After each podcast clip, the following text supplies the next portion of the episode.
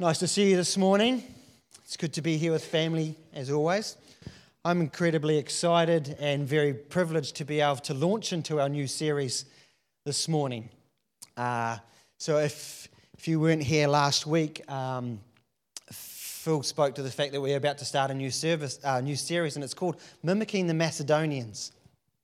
And it's all about our finances and those who have been here and called North End Church or Zion our family will know that we don't talk about finances a lot. We don't hand out uh, the offering bag or anything like that. But God calls us to still steward and to speak to and to teach in all areas of our life. And, and so the eldership and um, with God's uh, very strong impression have said that we need to spend some time speaking around finances. And so we, we faithfully have been working behind the scenes to, to make sure that we walk in that with God's DNA all over it. And so we've been putting this lesson and series together, and it's been fantastic. And this morning I get to introduce that. And I thought the best way to do that is to, to look at God's generosity. We have a generous God, don't we? So I want to start this morning fairly interactive, and I want to ask you what does God's generosity look like for you? What does it mean when we say God is generous? What does that look like to you? And I want you to yell it out. How is God generous? Meets every need. What else? He gave, yeah, he gave us his son. He gave us everything we need. Yeah. It's not just financial. No, you're right. Yeah. What else does God's generosity speak of? Above what we deserve, sorry? Yep. Provides beauty in nature, yeah. Anything else? Hope. Takes delight in blessing us. Grace was another one. Yeah. Unconditional love. Come on, that's a generous God, isn't it? Yeah. Some, uh, some eh, forgiveness. Come on, that's a generous God. You know, there is so much that we can, if we stop and pause and look at how generous our God is, we probably get wild and overcome with emotion. Because when we look at ourselves in the light of God's generosity, who are we? God is awesome. But if I was to be honest, I would say that, because uh, there's a lot of good Christian answers come from, the, come from the floor, and answers I would say too. But if I was to be honest and I would look at generosity, I would say that for me, I've have quite often viewed God's generosity by what I can, the tangible. What has He done for me? What have I received? What do I have? If I was to be honest, that's how I would probably view God's generosity. Um, because when we look at generosity, we tend to look at, uh, when we look around at each other, it's, we look at what other people's generosity is like. And we say, oh my gosh, you shouldn't have done that. That was so amazing. You've blessed me. You've been so generous. You've received something. You've got something. And, and if something has provided for you financially or gone out of their way to do something for you and blessed you, you think, wow, you've just been so generous in what you've done. And, and so, and I think sometimes we can look at God's generosity like that. We can view God with this, uh, you know, this mindset of the bigger the generosity or the bigger the gift, the bigger the generosity. And the bigger the thing that God does for us, the bigger that God is. And I think the risk that we run sometimes is that if we view God through that mindset, we actually miss the bigness of God in the smallest of things. Our God is big regardless of the size of, the, of his generosity. And it's incredibly amazing. Um, and we can look at that, what we don't have and what we do have, and we can have this perspective of who God's gener- what God's generosity is like, and we base it on our circumstances or our situations. You know, if we don't have much, then maybe God's not as generous. But if we've got a lot, then God's been really generous. And the risk we start running is that we, in that, is that we start comparing each other. Oh my goodness, they've got this massive, beautiful house, and God's been so generous to, to them. And they've got this wonderful job, and God's been so generous to them. And, and actually, fact, what you're doing is you're saying, God's not as generous to me. Because our, perspe- our perspective of generosity tends to be of the bigger generosity, the, the bigger the God. And we miss the bigness of God and the smallest of his generosities. And that's what I want to look at this morning. Because if you can think about the times that you, like I have, been on my knees in desperation for God to do something massive. We're wanting a big God to provide a big answer. You know, we go to Him and God, you own a cattle on a thousand hills. You know, we quote the scriptures. We're supposed to be the head and not the tail. You know, come on, God, I'm a good Christian. I go to church, I serve, I can, and I even tithe. And I, I, I, I, I hoping that this big God will come through with this big gesture of generosity. And one of the problems I've just discovered with that is that I've determined what his generosity should look like because I'm the one that's asking. And so my perception as God is that I need this and I need it in this way. God, I need your big generosity to come the way I want it. I put barriers around what his generosity can look like. And so I determine what it should look like. And then if I don't see it coming in the way that I expect it to come or want it to come, I'm go back to God with scripture and God, it says that if, if you're a good father and a son asks for bread, would you give him stones? And would he ask for a snake? Or if he asks for a fish, would you give him a snake? And yet I feel like I'm holding a bag of stones and I feel like I'm being bit by a snake because my perception of God's generosity it hasn't met what I was, and yet realistically, I am probably holding bread. I am probably holding fish. But because I've placed parameters around my expectation of what his generosity is, I've missed the blessing of, that he's given me. And I've got a testimony I wanted to share around that because this time, three years ago, uh, God said to me that we were going to move. Uh, in our current we were in our previous location, and God said to me, He was generous enough to say that, hey, you're going to shift. And by that, I didn't mean that I heard an audible voice or uh, the heavens opened and there was this cloud formation of, you're moving. No. It was just this inescapable impression that God said that, hey, prepare yourself. You're on the move. And so the more I pursued that, the more I shared that with Shani and stuff, faith rose. Two months later, our landlords come and said, Look, I really hate to do this to you, but you're to you're gonna have to, we want our house back and you're to have to shift. And we're like, There's no worries. God's already told us. You know, we'd spent two months already in prepping. And so, and he gave us 11 weeks' notice. And so we went faith. We had faith to, to climb mountains because God had already told me we we're going to shift. I, you know, we had a family of how many? Nine at that stage. Uh, seven, sorry, you got to do the math when you got that many. I got, you know, we had seven kids, and it was my wife and I, and, you know, previously we'd only had three when we moved into this house. So we come from this little tiny shack into this big home that was suitable and big enough for our big family.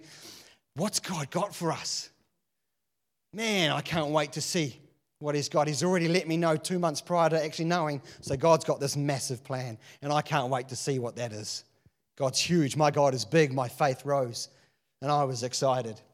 17th of September, which was 11 weeks later, we sat in this home emptied. Everything's, everything that we owned packed on trailers, covered. It was pouring with rain, stacked in the backs of cars, and there was a group of us sitting in a house and we had nowhere to go, and we had to be out by two o'clock. Ah. you see, my, my younger brother had rang me the night before and he'd said to me that uh, oh, his tenants that were supposed to move in that Friday, that day, didn't even show up. So he rang them and said, What are you going? Oh, you going to move in? No, we've changed our mind. We don't want to move in there now. And so he had gone and find some new tenants, and but there was a three week gap. And so he rang me that Friday night and said, Hey, look, you can go in there for three weeks. It's this tiny three bedroom little shack if you want it. And I'm like, Nah, no thanks. God's got big for me. God's got massive. I've got a big family. I can't squeeze. When you've got that many people, you hoard some stuff, right? to put all that in a three bedroom house on a rainy day is just not God's plan, right? Doesn't look what, I, what it's supposed to look like. One at 10 o'clock that morning that we're supposed to move out, I do the spiritual thing, race into church, shut the doors, turn the worship music on. God, you own a cattle on a thousand hills. Yeah? My faith is big. My faith's not rocked. I know my God can do suddenlies. I know my God can do last minutes. And so my expectations and my parameters around how God was going to come through was one specific way, waiting for that phone call. You know, waiting for that phone call saying, hey, I hear you need a property and um, we've just got one come available. It's empty now. You can move in. It's big. It's massive. That was my expectations. That's what I was waiting for because, man, my God's a big God. So we, we sat there, one o'clock in the afternoon, had an hour to go. No phone call. I said to Shani, oh, we might have to go to plan B, which was our plan, apparently, to go move into this tiny little three bedroom house, do this whole process, figure out what the heck's going on, and do that. Two o'clock comes along. 1.59, God, you've got one minute to go. I've, I don't know what the people who were sitting there waiting for us to move were thinking. Crazy. Empty house, all our stuff in the rain, and we're waiting for a house. Two o'clock comes. Let's go. We move into this tiny three bedroom little home, and pouring down rain, and we squash it in, and for three weeks, that's where we lived to do it all again. Three weeks, Shani and I spent walking the streets of where we lived, praying to God, seeking to God. Faith is still there, God, you can still come through, but I'm not sure what's going on. A little bit lost, a little bit confused, and we walked a particular street every night and said, Man, we would really love to live here. This would be such a great street. God, you're awesome. Um, so at the end of the three weeks, we split all our furniture into two different locations because we were going to move in with Mel and Phil Atwood, and we only had a bag each. And that was for a, supposed to be a month. It turned out a little bit longer. But uh, on our second trip of putting stuff into the storage, I get a phone call. Hi, here you've been looking for a house. Our tenants have just told us that they're moving out, and we have this big six bedroom home, two bathroom, two bed, two lounges. It's massive, and it happens to be on the same street that we've been praying for. God is massive. And so we cheer and we celebrate. We still have to wait for them to move out. And I'm praying to God saying, What, what was the three week delay? What was that all about? And God brought us to a passage in Daniel 10 when Daniel was fasting and praying for three weeks. And then this, this angel turns up. And I, I, I'm going to act out what I think it looked like. Okay? this is what I do. This angel turns up and he's like, Daniel, Daniel, I heard your prayers. God heard your prayers. But been fighting, been fighting the Prince of Persia. And for three weeks, Angel Michael had to come, had to fight. But I'm here. I'm here. God said to me, I had to park here for three weeks because I was fighting for you. I heard your prayers. I knew what you needed, I knew what you wanted. And I'm a big, generous God. But I'm fighting for you too. How about a generous God that fights on your behalf and you don't even know He's doing it? God's generous. God is bigger than what our expectations are. So here I stood holding my three bedroom home as a bag of stones. And it was God's provision and God's generosity the whole time.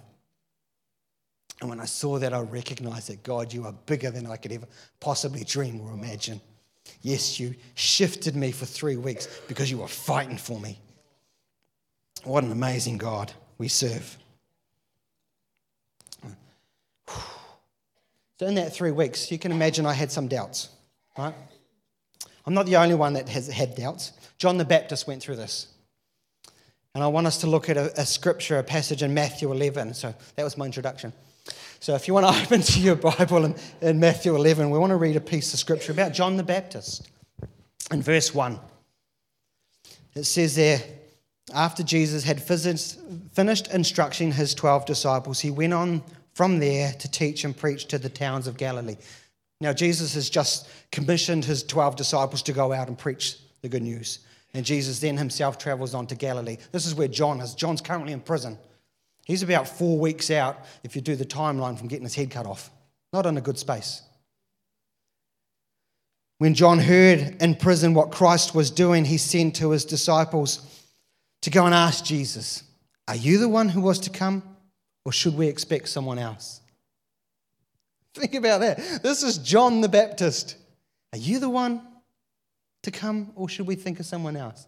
This is John the Baptist. This is Jesus' cousin, who's six months older, who, in the very womb of his mother, when Jesus came close, danced. This is John the Baptist, who, who spent his whole life preparing the way for Jesus. And when Jesus came to be baptized, John the Baptist is the one that said, Behold the Son of God, the one who's going to take away the sinners of the world. John the Baptist is the one who got to baptize Jesus, even the one he said whose shoes he wasn't even unworthy to tie. This is John the Baptist that, after raised Jesus from the baptism, stood what I believe is in a big pillar of light as the cloud passed, parted and the Holy Spirit came and descended upon Jesus. John saw that. John heard God's voice saying, This is my son, whom I love, and I am well pleased. And yet, John's current circumstances have him questioning, Are you the one? That's crazy. But even the strongest can allow our circumstances to dictate who God we think God is. We can quite easily judge our circumstances, or judge God, sorry, by our circumstances. And this is what John is doing. And we've said in the church for a long time here don't judge God by your circumstances, but judge your circumstances by God. And John's in prison and he's judging his circumstance. He's judging God by his circumstances, you see. Are you the one? Are you the one that is prophesied? Are you the one that says that you will overthrow the government and the government will be on your shoulders? Are you the one that says that you will come to set the captives free? Are you this conquering king that has been prophesied about all this time? And he goes out and asks his disciples to ask Jesus, Are you the one? Because my circumstances doesn't feel like you're the one. Because think about John's in prison, and the whole culture of the time was to speak about this coming Messiah, this coming king that would overthrow the Roman political government. Who needed it more right then than, than John the Baptist? Jesus, if you come and overthrow the government now, I won't have to lose my head in a few weeks' time. So he's looking for Jesus. He's looking for Jesus to be the Messiah that he wants him to be in the space he needs him to be. And so Jesus has this amazing statement and he replies to Jesus, to John with. Because John has come accustomed to the culture of the time that taught that the Messiah, this coming king, was the one that was going to do all those great things. And so that's how we saw Jesus for. That's who we needed him to be. But whenever the prophets of old prophesied about the coming Messiah, there was always two parts to it. That he was the, yes, he was going to be the conquering king. He was going to overthrow and have his kingdom last forever. But he was also going to be the suffering lamb. He's also going to be the lion, but he's going to be the lamb. He's going to be the suffering savior. And Jesus responds to him with this in, in verses 4 and 6. Jesus replied, Go back and report to John what you hear and see. The blind receive sight, the lame walk those who have leprosy are cured, the deaf hear, the dead are raised, and the good news is preached to the poor. Blessed is the man who does not fall away on account of me. Jesus reminds John of who he is. Yeah, I am the conquering king, but I am also the suffering savior. I am the lion and I am the lion, the lamb. I cannot be the king you want me to be because the king you want me to be means I could have nothing to do with the suffering. Because if you think about it in a political culture back then, kings would have had nothing to do with people with leprosy. They wouldn't have had anything to do with blind or the deaf or the dead. And Jesus is saying, John, no, no, you've because of your situation, you're looking at me from one aspect. God is saying, Jesus is saying, I'm bigger than that. I can't, I am your conquering king, but I am the suffering lamb. Jesus is telling John, I am the one who gives sight to the blind. I am the one who gives hearing to the deaf, the resurrection to the dead. I am the one who's going to make the unclean clean, the disqualified qualified. John sits in his cell and goes, I haven't wasted my life. You are the Messiah. My whole purpose in serving and preparing a way is for you so that you become more and I become less. John's prison cell probably doesn't seem, feel like a prison cell from that moment on because his circumstances no longer allow him to see who God is, but God dictates his circumstances and what he's involved and set up in. God is, Jesus is generous to John the Baptist.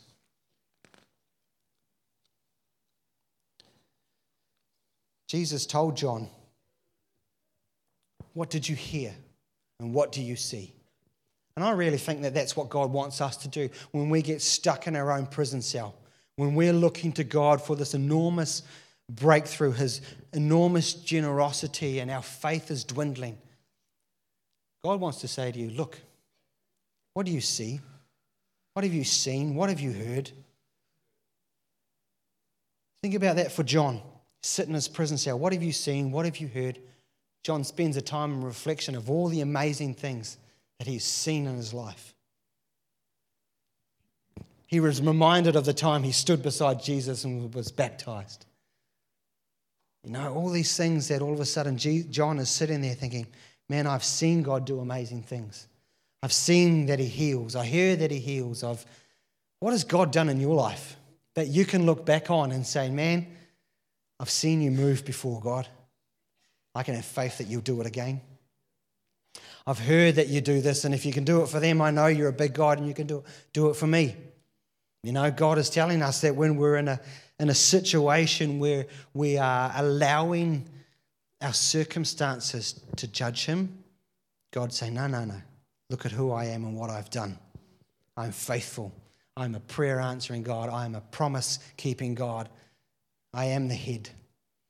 I am the King of Kings and the Lord of Lords, but I am also the suffering Savior. In your prison, I know what you're like. And I know what it means to be where you are. And the result you're looking for might not come the way you want it to come.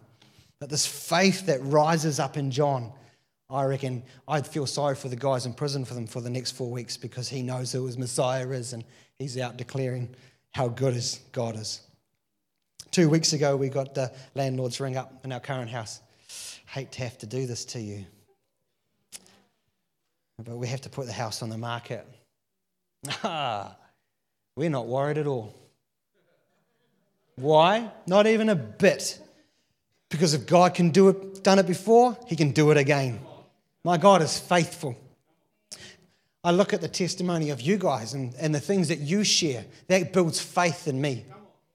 When you share about the small and the big and the amazing things that God's done in your life, that builds faith in me. Because we serve a generous God.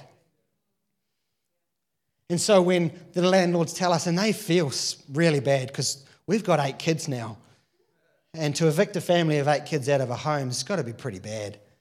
I'd feel stink. But we're not worried. Is God going to provide a big, massive home? I've got no idea now. I'm certainly not going to wait till two o'clock. But my God is faithful, and I don't have to fear the unknown. I don't have to sit there and, and look at our circumstances and say, Oh my goodness, God, what are we going to do? We can't do anything. My God is bigger than my circumstances. And He's told me to look and see what He's done. He's told me to look around and see what He's doing. So when your circumstances get bigger than you, look around, look back, Look at what God's done. Look at what God's doing, listening to what He's doing. That's why it's incredible for you to share testimonies. Keep declaring them, keep sharing them because it builds faith in others. It lets us all know how big and generous our God is. Hopefully, He fights the battles a little bit faster, but that's all right. But my God is faithful, and I know He can do it again. It might not look the same, it might not come in the same way, and that's okay. It can be tiny, but I'm looking for the bigness of God in the smallest of things. Don't get hooked on looking for the miraculous sea party miracles in your life because you get to miss the generosity of God, the fact you have a home, the fact that you have a family, you have children, you have income, you have clothes. Everything that is good comes from above, the scripture tells you. God is generous and it builds faith. But that's not the only thing that Jesus said about John in that passage of Scripture. In verse 7, it goes on to say that as John's disciples were leaving, Jesus began to speak to the crowd about John. And I imagine that the disciples are about to walk out the door or walk out the crowd, and Jesus starts to talk about John just a little bit louder so that the disciples can also hear a little something, something to take back to John. And he says this What did you go out into the desert to see? A reed swayed by the wind? If not, what did you go out to see? A man dressed in fine clothes? No, those who wear fine clothes are in king's palaces. Then what did you go out to see? A prophet? Yes, I tell you, and more than a prophet. Here Jesus is reminding his disciples to tell John what his purpose is, right? Because he's a little bit lost. This is the one whom it is written I will send my messenger ahead of you, who will prepare the way for you. Imagine that confidence builder in John when he hears the disciples tell him, Jesus is telling the crowd about your purpose. And you've actually fulfilled that. You've lived that. Come on. God speaks to John's purpose. Then he goes on to say, I tell you the truth. Among those born of woman, there has not risen anyone greater than John the Baptist. How powerful was that?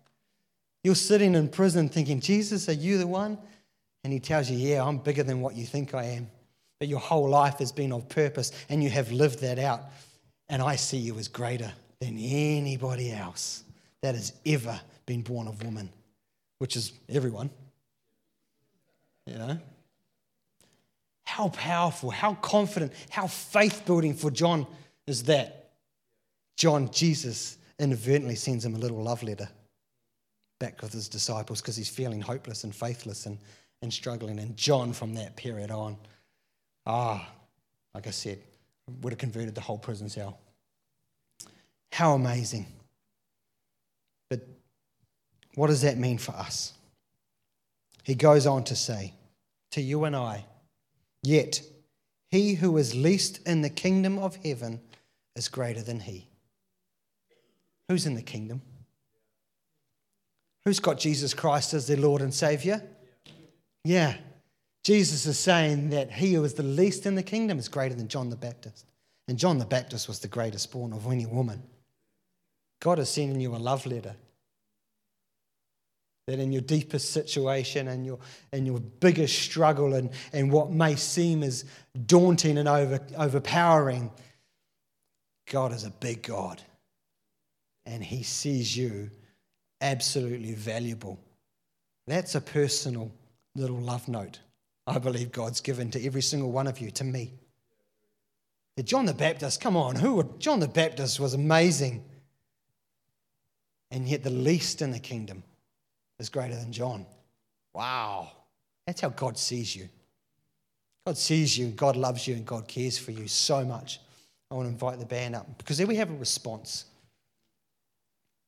Whenever God invites us into a situation, whether it's in your, the way you serve, the way you give, what you do, our response to a generous God is our generosity. Whether that's uh, in a gratitude, having that attitude of gratitude and our thankfulness, the way we serve one another, what we do with our finances is incredibly important and valuable. God is generous.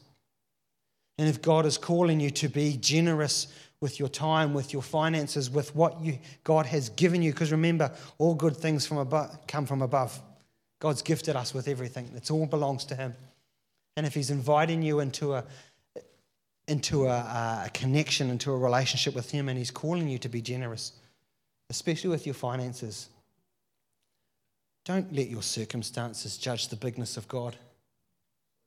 Don't let you sit there and say, well, my bank account defines what I can do. No way. Your God is bigger than that. God even says in His word that He gives seed to the sower.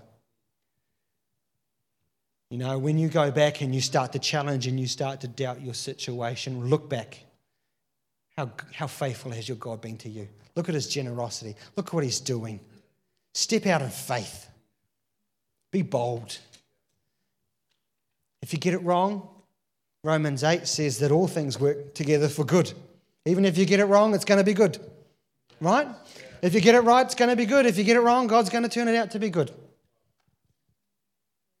But God is asking you, inviting you in, into generosity. Why? Because He's a generous God, much more than you could ever possibly dream or imagine.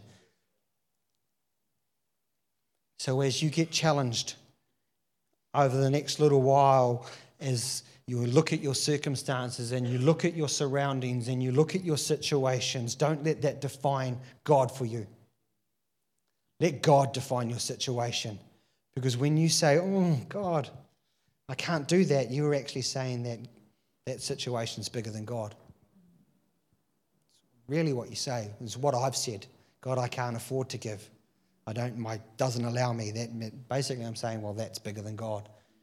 God's saying, nah, man, I'm huge. Look what I've done for you. Look what I've shown you. Look what I've seen and heard. And God builds up faith. God will never leave you nor forsake you. That God is a generous God. And our response is, God, you can have it all. Right? God, surrender everything. That's the invitation He has. That includes all areas of our lives and, and financials, which is always one of the biggest challenges that we have.